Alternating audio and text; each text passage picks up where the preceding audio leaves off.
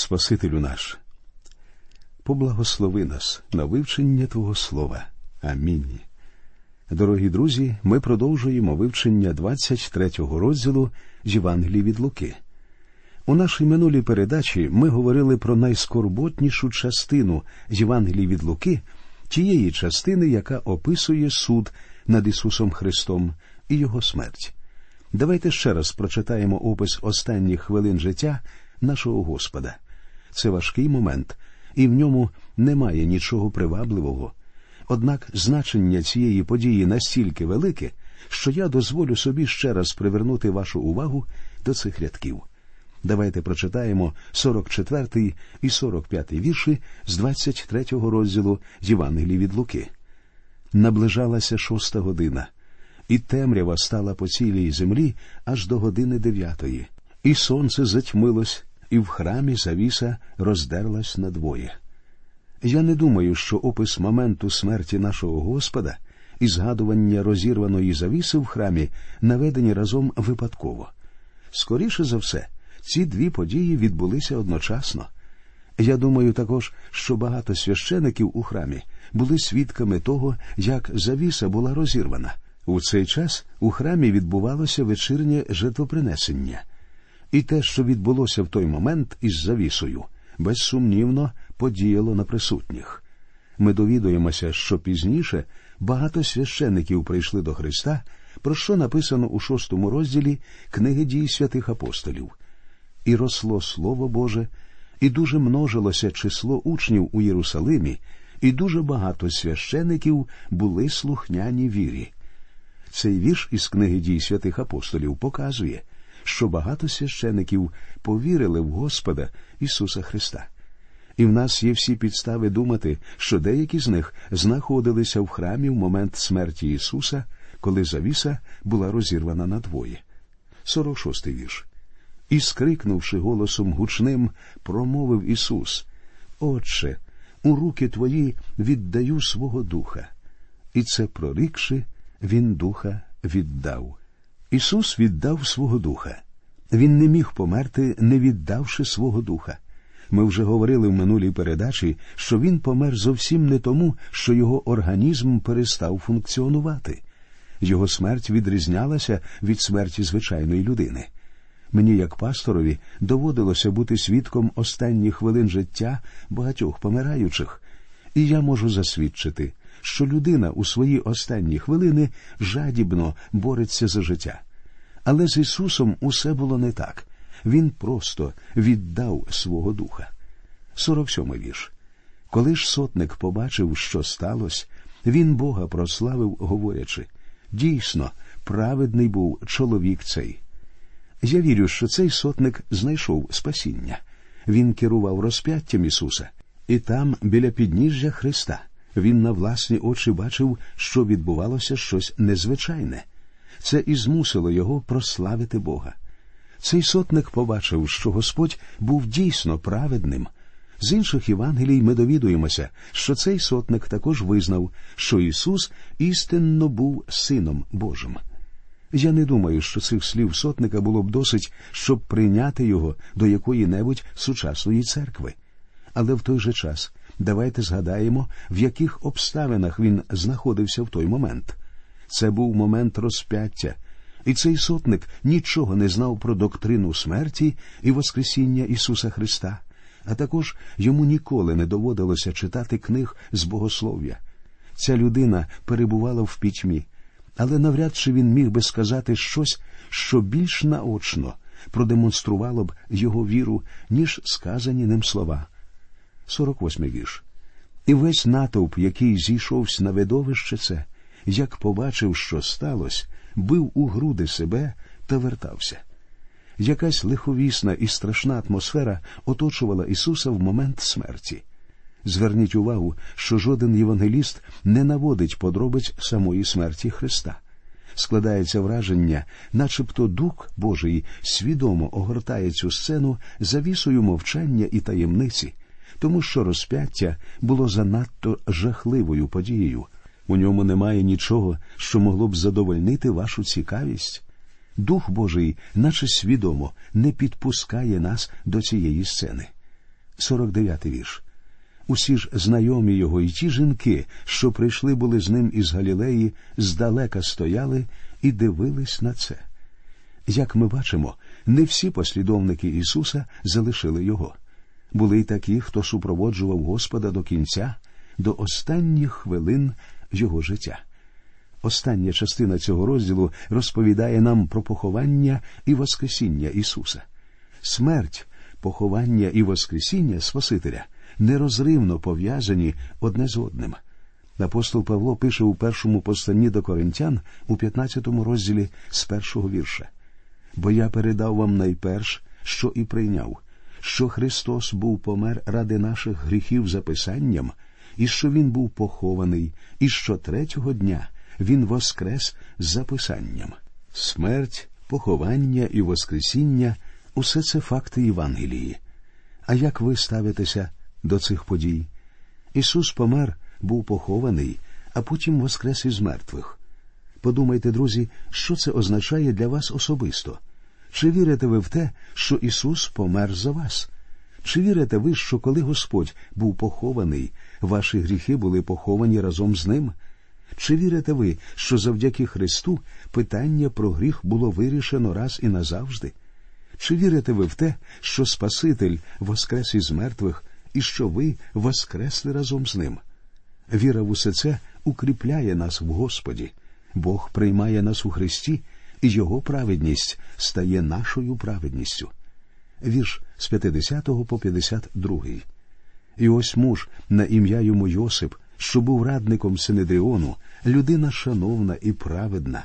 Не пристав він до ради та чину їх із Ариматеї, юдейського міста, що і сам сподівався Божого царства. Цей прийшов до Пилата, і тіла Ісусового став просити». Зараз ми явно бачимо віру Йосипа. Користуючись своїм положенням і впливом, він просить дозволу забрати тіло Ісуса.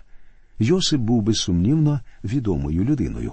Він був членом Синедріону і, очевидно, мав великий вплив. Але тут, коли він відкрито виступив на стороні Христа, він діяв від себе особисто, як простий учень нашого Господа. Євангеліє від Іоанна повідомляє нам, що в похованні Господа Ісуса брав участь не тільки Йосип, але й Никодим. Ці двоє взяли на себе відповідальність за його похорон. Хоча Йосип і був членом Синедріону, він не міг виправдати того, що зробив Синедріон. От чому ми знаємо, що рішення Синедріону розіпнути Христа було прийнято далеко не одноголосно. Йосип був людиною, яку можна було б назвати побожною і релігійною. Йому доводилося особисто зустрічатися з Христом, і зараз він виступив на його стороні. Очевидно, що було чимало послідовників Господа, які, на відміну від учнів, не вирішувалися відкрито заявити про свою віру під час земного служіння Ісуса. Але після розп'яття відбулося щось дивне.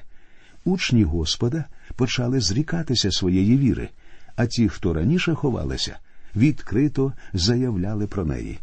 І тут ми бачимо, що два видних чоловіки, Йосип і Никодим, відкрито визнали свою віру в Господа. п'ятдесят третій вірш.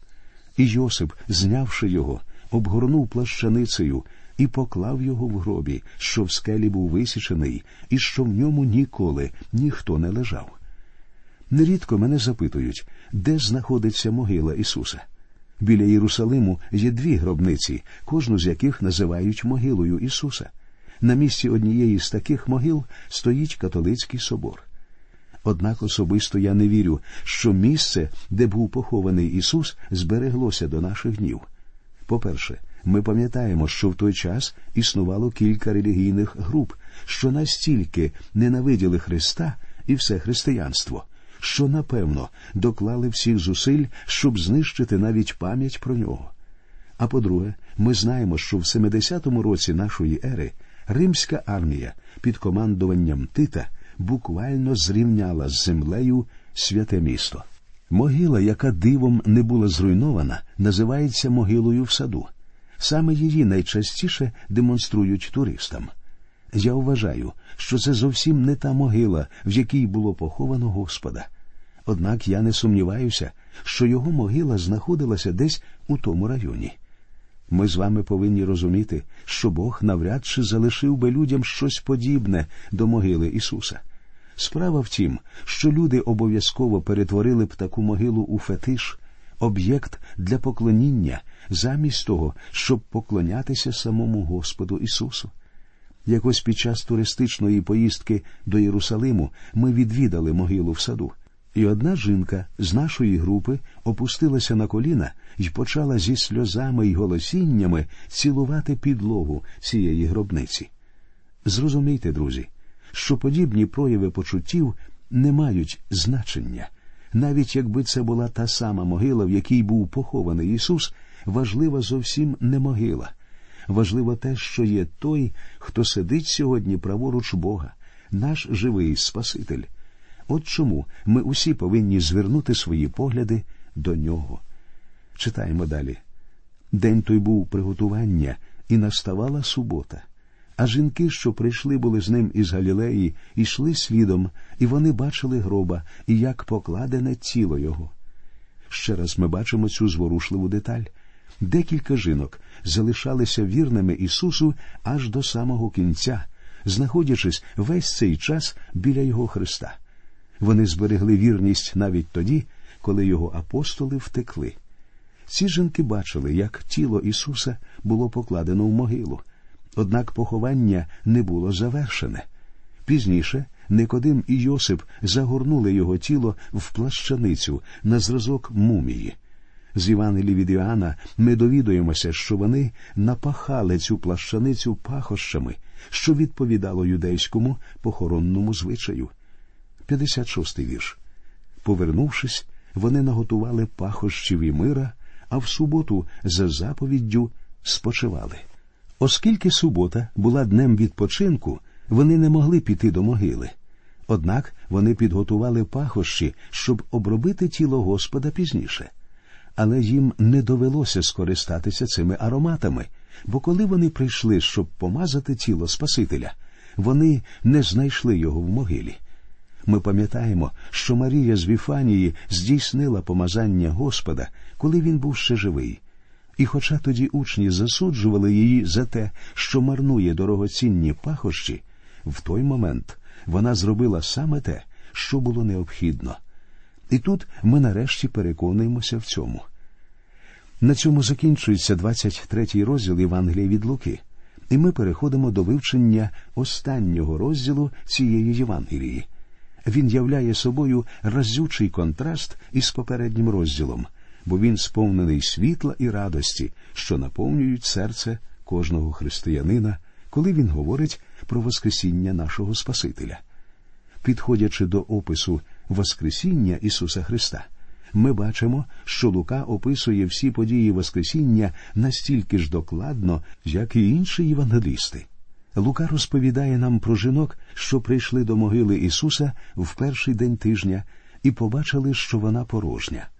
Лука повідомляє нам про ангелів, які першими звістили жінкам про те, що відбулося. Далі ми читаємо про Петра, який теж приходить до порожньої могили. Цікаво відзначити, що Лука – єдиний з євангелистів, хто згадує про подорож воскреслого Господа в Емаус. І лише Лука – говорить про зустріч Ісуса з двома учнями на дорозі в це селище. Також Євангеліє від Луки описує нам, як виглядав Ісус, коли вперше з'явився перед своїми десятьма учнями після Воскресіння. Ми з вами повинні звернути увагу на той факт, що в обох випадках Ісус цитує Слово Боже, що говорить про факт Його смерті та Воскресіння і доводить істинність цього. У двадцять четвертому розділі Лука говорить нам про обіцянку Ісуса послати свого Духа, а також ми читаємо про благословення, сказані Господом перед тим, як Він вознісся на небо. Отже, давайте приступимо до вивчення двадцять четвертого розділу. В першому уривку цього розділу ми читаємо про те, як Ісус постає з мертвих і залишає свою могилу. Давайте прочитаємо перший вірш. А дня першого в тижні прийшли вони рано вранці до гробу, несучи наготовані пахощі. Ці жінки прийшли до могили Господа, несучи приготовлені заздалегідь аромати для бальзамування тіла Спасителя. Мені завжди хотілося довідатися, що ж сталося з цими пахощами потім. Пам'ятаєте, як раніше учні дорікали Марію за те, що вона вилила дорогоцінні пахощі на Господа. Але саме принесене Марією миро і було використано за призначенням. А ці жінки принесли свої трави дарма. Скоріше за все, ці аромати були просто викинуті. Жінки, напевно, були так схвильовані побаченим, що кинули їх біля могили. Читаємо другий та третій вірші. Та й застали, що камінь від гробу відвалений був, а увійшовши, вони не знайшли тіла Господа Ісуса. Цей камінь був відвалений від входу в могилу зовсім не для того, щоб Ісус зміг вийти назовні. Цей камінь був прибраний для того, щоб дозволити тим, хто прийшли, увійти всередину. Ісус залишив могилу ще до того, як камінь був відвалений. Пізніше ми довідуємося, що він з'явився перед учнями в замкненій кімнаті. Воскресле і прославлене тіло Ісуса радикально відрізнялося від того тіла, що він отримав при народженні. Часто скептики ставлять під сумнів те, що могила Ісуса була порожньою. Однак насправді сумніватися в цьому у нас з вами немає ніяких підстав. У даний час той факт, що гробниця була порожньою, встановлений і доведений. Ці докази були б цілком достатніми для будь-якого суду. Читаємо далі. «І сталося, як безрадні були вони втім, ось два мужі в одежах блискучих з'явились при них. А коли налякались вони і посхиляли обличчя додолу, ті сказали до них: чого ви шукаєте живого між мертвими? Нема його тут, бо воскрес. Пригадайте собі, як він вам говорив, коли ще перебував в Галилеї.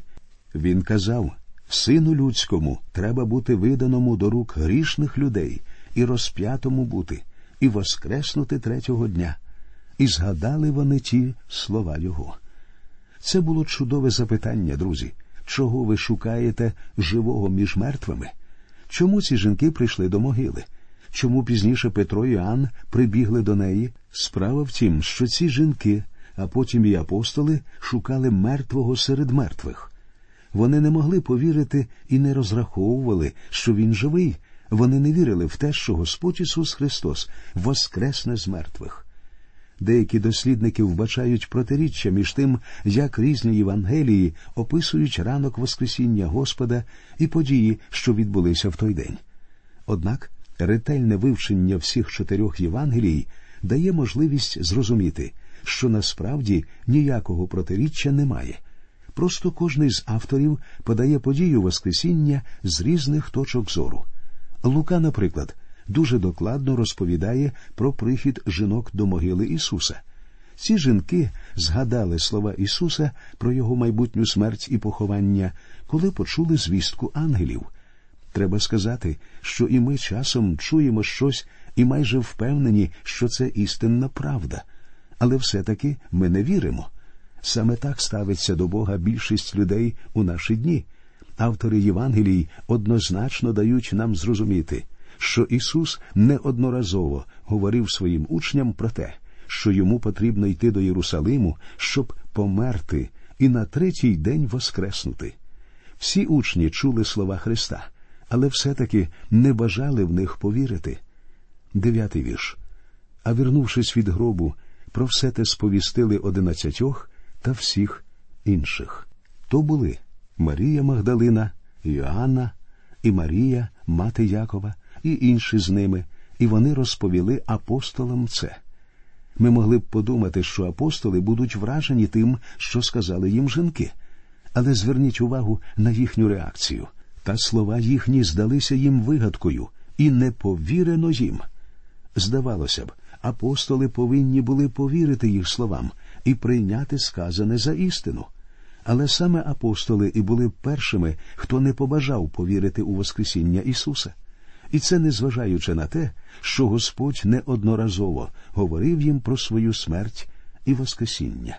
Дванадцятий вірш. Петро ж устав та до гробу побіг, і, нахилившися, бачить, лежать самі тільки покривала. І вернувсь він до себе, і дивувався, що сталося. Як ми бачимо, Петро довго сумнівався, зіставляючи факти і дивуючись, перш ніж повірив тому, що сталося насправді. Він не був настільки твердим у своїй вірі у Воскресіння, як апостол Іоанн. Блаженна та людина, яка з дитячою довірою приймає євангельську звістку. Давайте всі прагнути до цього, друзі. Цією думкою я і закінчу сьогодні. Наступного разу ми завершимо вивчення Євангелії від Луки. До нових зустрічей. Нехай Господь рясно благословить усіх вас.